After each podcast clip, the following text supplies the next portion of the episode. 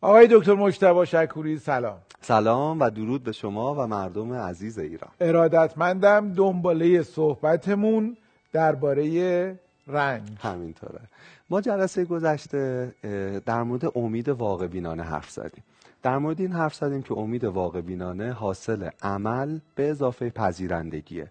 می‌دونید یعنی ما جهان را آنگونه که هست میپذیریم و در عین حال با این پذیرندگی عملی رو که می‌تونیم انجام میدیم. بله بله این امیدی که ریشه در واقعیت داره. امروز من می‌خوام یه وجه دیگری از پذیرندگی رو مطرح کنم که اینم نکته جالبی می‌تونه باشه. ببینید رسانه ها و چیزها شبکه های اجتماعی که ما خیلی وقتمون رو توش میگذرونیم تصویری که از انسان ایدئال دارن نشون میدن خیلی جدیده و خیلی منحصر به فرده و به نظر من خیلی اسباب رنجه. اگه ما یه نمودار توضیح طبیعی رو نمودار توضیح نرمال رو بخوایم ببینیم یه نمودار شبیه به زنگوله است. می‌دونید؟ ولی رسانه ها و شبکه های اجتماعی معمولا تو دو طیف ابتدایی و انتهایی این زنگوله متمرکزن. یعنی بهترین ها و بدترین ها منظورم اینه که آواز یه نفر خیلی وایرال میشه خیلی بازنشر میشه که خیلی خوب می‌خونه یا اینکه خیلی افتضاح می‌خونه. ویدیویی از دختری که جایزه مهم در ریاضی رو گرفته خیلی بازنشر میشه و ویدیوی دختری که خودش شبیه فیلم های ترسناک می‌کنه. بهترین ها و بدترین ها و ما دائما با این افکار بمبارون میشیم که این ترین ها هستن که در جهان مهمه. ولی من می‌خوام بگم خیلی از ما شاید 99 درصد ما یا شاید بیشتر از این تو وسط این نموداریم ما معمولی هستیم. نه اونقدر فوق العاده ایم نه اونقدر افتضاحیم. یه جای این وسط زندگی می‌کنیم. اما رسانه ها تعریفی از انسان ایدئال انسانی که دیده میشه انسانی که راجبش حرف می‌زنن به ما ارائه میده که خیلی افراتیه من می‌خوام امروز در ستایش معمولی بودن حرف بزنم. بخشی از پذیرندگی پذیرش این نکته است که ما بدونیم که ما معمولیم. این خیلی خوبه که درباره معمولی بودن چون واقعیت اینه که اصلا درسته. حتی به نوعی هممون معمولی هستیم همینطوره. بعضیا تو بعضی از چیزا توانایی دارن دقیقاً. ولی اینکه رسانه ها این کارو می‌کنن به یک تعریفی از خبر هم برمیگرده. آره توی خبر میگن باید یک عنصر خاص باعث خبری شدن دقیقا. میشه. ولی عناصر مهم دیگه های صحت از دست میرن. تو همین برنامه کتاب باز مرحوم محب احدی برنامه فصل اول اومده بودن. ایشون یه تجربه رو تعریف می‌کرد. به نظر من درخشان بود. ایشون میگه وقتی من بیمار شدم توی بیمارستان بودم یه مریضی تو تخت کناری من افتاده بود با چشمای باز من رو نگاه می‌کرد. رنج موج می‌زد توی اتاق و من تلاش کردم قصه هایی از زندگی بگم که حال ما رو و حال اون اتاق رو بهتر کنه. از نسیم حرف زدم از گلها حرف زدم از نوازش امواج حرف زدم. و 20 دقیقه بعد یه پرستار اومد تو اتاق و گفت این آقا مرده. من 20 دقیقه داشتم با آدمی حرف می زدم که مرده. می‌دونید؟ و من به این فکر می‌کردم که آقای محب هری خدا رحمتشون کنه که در تمام عمرشون کارشونی بود که دنیا رو به جایی قابل تحملتر برای انسانها تبدیل کنن چطور پایانی ترین لحظه های این مرد رو رنگ زدن؟ و فوق العاده است این. ویدیو توی شبکه های مجازی گذاشته شد ولی اصلا بازنش بازنش نشد. من میگم اگه آقای محب هری اون آدمو مثلا عمل می‌کرد و نجات می‌داد یا با یه اره برقی مثلا به جونش میافتاد احتمالا تمام شبکه های اجتماعی پر می‌شد. اما همچین تجربه زنده اینجایی و درخشانی دفن میشه در بیتوجهی آدما چون به اندازه کافی ولی می‌دونید میگم باز نه به عنوان مخالفت با شما که قطعا با شما موافقم ولی همیشه همین جوره که اخبار درسته. پیک این که میشنون قله این که میشنون و دیده میشن زیاده. ولی من حرفم ولی همونقدر اثرگذاری و ماندگاریشون هم کمتره. این داستانی که شما از آقای محب بهری میگین داستان تاثیرگذاریه.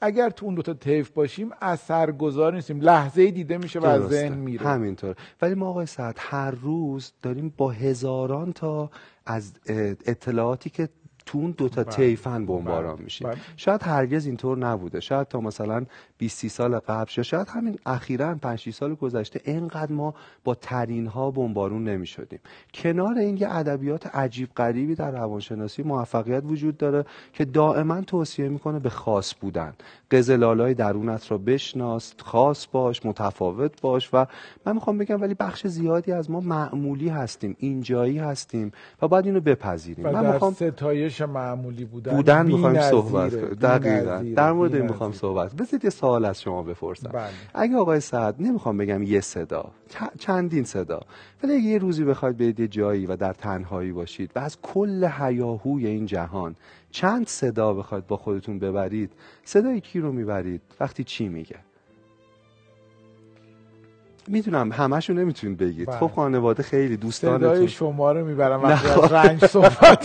خیلی بده که چون اونجا دیگه آره. مفهوم رنج برام خیلی اونجا اتفاقا رنج نیست آره، ولی خب من چیزای بهترم می‌تونم بگم. اگه بخواین براتون ضبط می‌کنم. صدای یکیشو بگین. از باشه، اون هزاران. باشه باشه باشه. یکیشو میگم. صدای بارون رو می‌برم. صدای بارون رو می‌بره درست. من سوال از خیلی ها پرسیدم. می‌دونید برای اینکه باز حسش کنیم جوابو می‌تونن بیننده ها الان فکر کنن که بین تمام صداهایی که تا امروز شنیدن دلشون برای چه صدایی؟ صدای چه کسی؟ تنگ شده. و وقتی که چی می‌گفته پاسخ خیلی جوابهای معمولی بوده. یه نفر به من می‌گفت من پدرش از دست داده بود. من صدای خور بابام. یه نفر احوال پرسی ساده مادرش. وقتی می‌پرسه کجایی یا همین حرفای ساده. می‌دونید؟ می‌خوام بگم ببینید از همه صداهایی که در این جهان تولید میشه انگار وقتی ما می‌خوایم یک چیزی رو انتخاب کنیم و ببریم باز معمولی ترین چیزها رو ما انتخاب می‌کنیم. این ارزش چیزهای معمولی رو می‌تونه نشون بده. آقا سعد بریم توی عشق همین موضوع رو ببینیم. باز با رسانه ها با کتاب های عاشقانه تصویری که ما از عشق می‌بینیم و برداشتی که ما از عشق می‌کنیم به شدت رمانتیکه و تحت تاثیر رومانتیتیسمه منظورم اینه که عشق ها خیلی با شکوهن عشق ها پر از فراز و نشیب های عجیب و غریبن. ولی در واقع در زندگی واقعی ما عشق رو اینطور تجربه نمی کنیم. در مواجهه با تجربه هایی که بر پرده سینما گاهی می‌بینیم و آنچه که خودمون زندگی می‌کنیم گاهی فکر می‌کنیم عشق ما و رابطه ما دچار نقصانه ولی در واقع اینطور نیست. اگه از من بپرسین عشق چیه من میگم عشق یه پلیور دوندون کهنه است تنه پدر که مالیده میشه به پلیور نوع بچه هاش اگه از من بپرسین عشق چیه من میگم عشق پیرزنیه که من توی بیمارستان امام خمینی دیدم. همسرش فوت کرده بود و هشت ساعت اونجا نشسته بود. همه بچه‌هاش رفته بودن. نمی‌تونست. وقت ازش پرسیدم هاش خانم چرا نمیری؟ شما اعضا این همه دارن میان از شهرستان. میگو من نمی‌تونم بدون حاجلی در اون خونه رو باز کنم. می‌دونید اگه از من بپرسین عشق چیه عشق زنیه که ترک موتور شوهرش داره کلاه پشمی می‌ذاره رو سر شوهرش که سینوزیتش اذیتش نکنه. عشق همین چیزهای معمولی و البته درخشانه. و ما گمش می‌کنیم فراموشش می‌کنیم. وقتی با انتظارات و فانتزی های دنبالش میگردیم که عملا امکان وقوع ندارن. برای بلند مدت برای یک زندگی چهل ساله پنجاه ساله ماهیت عشق شکل عشق تغییر می‌کنه. تبدیل به نوعی دوستی عمیق نوعی وفاداری ریشه دار میشه. ما فراموشش کردیم. چقدر این شعر خوبه که میگه نه به خاطر آفتاب نه به خاطر حماسه به خاطر ترانه کوچکتر از دستهای تو نه به خاطر دیوار به خاطر یک چپر نه به خاطر دنیا به خاطر خانه تو به خاطر سنگ فرشی که مرا به تو میرساند نه به خاطر شاهراه های دوردست. ببینید کوچکترین چیزهایی که در این دنیا می‌تونن درخشان باشن و ما فراموششون کردیم. یه کتابی امروز آوردم که در ستایش چیزهای معمولی تجربه فوق‌العاده‌ای رو و قصه خیلی جذابی رو نقل کرده. کتاب خیلی کوچیکه ولی هر دو جستاری که درش جایزه پولیتزر بردن بله. حواس پرتی مرگبار دو جستار برنده جایزه پولیتزر جین واینگارتن که خودش روزنامه نگار. بوده ترجمه مشتبه حاطف و اولیش که خیلی خیلی جالبه اون ویولون زنی که در مترو تعریف. کنم دقیقا ماجرا با این شروع میشه که یه ویالونیست درجه یک در تاریخ موسیقی به نام جاشوا بل تصمیم می‌گیره یه آزمایش بکنه. میرن توی متروی در واشنگتن و ایشون یه کلاه بیسبال می‌ذاره رو سرش ناشناس با لباس عادی مثل نوازنده خیابانی می‌خواد 6 تا از بهترین قطعه های جهان رو اجرا کنه. با یه ویالونی که 3.5 میلیون دلار قیمتشه.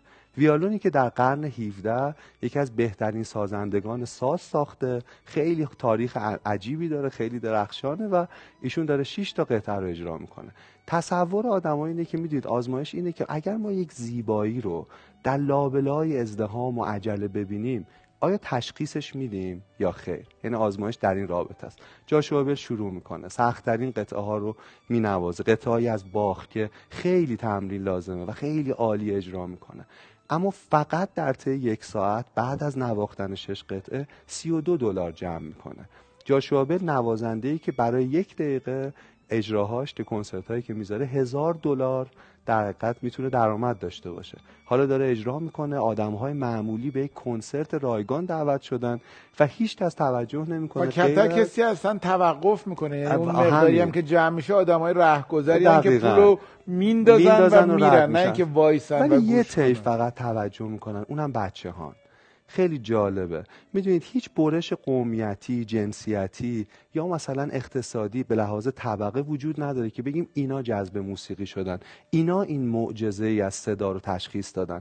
اما بچه ها همه با تعجب نگاه می‌کردن. من تو این کتاب خیلی جالب میگه که بچه ها انگار موسیقی رو می‌شناسن و شعر رو می‌شناسن چون صداهایی که شنیدن ضربان قلب ریتمیک مادرشون بوده. انگار یه ارتباطی دارن. باز شازده کوچولو که کتاب محبوب من و شماست. تو داستان اون قسمتی که وارد ایستگاه قطار میشه میگه بخت یار بچه هاست. شازده کوچولو می‌پرسه که این آدما آدم بزرگا با این عجله کجا دارن میرن؟ شبیه همون ایستگاه مترو.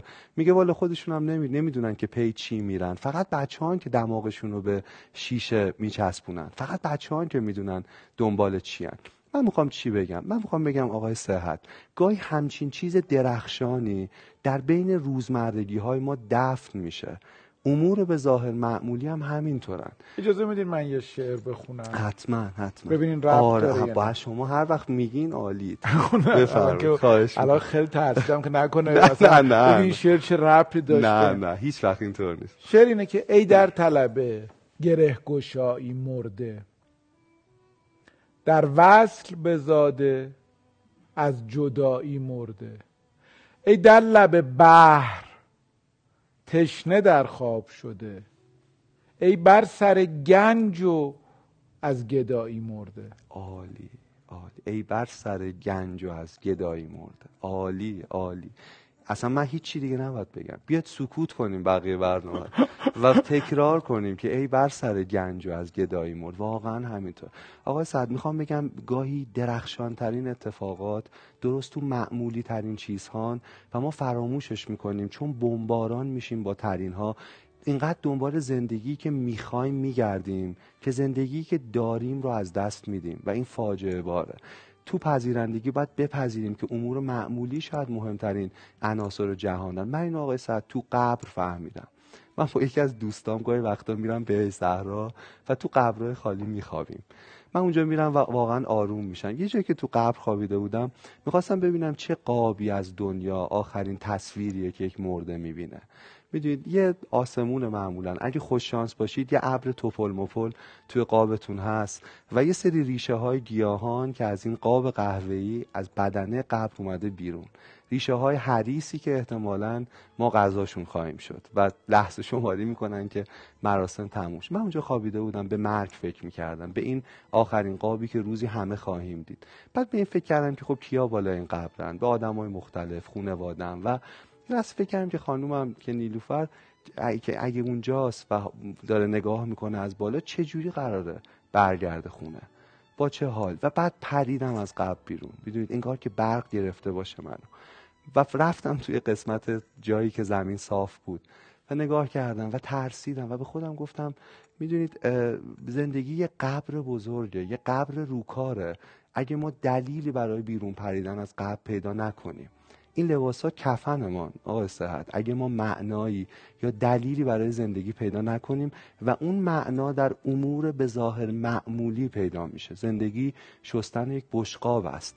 در اموری که همین کنارمان و گنجینه های عمیقی از معنا درشون هست فقط ما بهشون بیتوجهیم چون منتظر ترین هاییم پس اون شعر خیلی خیلی خیلی, خیلی زیبا رو که بارها شنیدیم از بعض شنیدیم یادمون میره رو یه دفعه با هم بخونیم که میگه زندگانی سیبی است.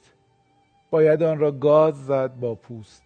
دقیقا آن گونه که هست. حالا راه حل چی می‌تونه باشه؟ خیلی کوتاه بگم. به نظر من مینیمالیسم.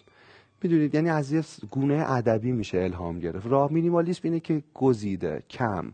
می‌دونید من معتقدم ما در برخورد با رسانه هایی که ما رو بمباران می‌کنند و جهانی که ما رو احاطه کرده باید یه رژیم رسانه ای بگیریم. باید مثل یک می‌دونید یک, نویسنده به سبک مینیمال انتخاب کنیم گزیده ببینیم گزیده بشنویم و چیزهایی رو جذب کنیم که کمک می‌کنه.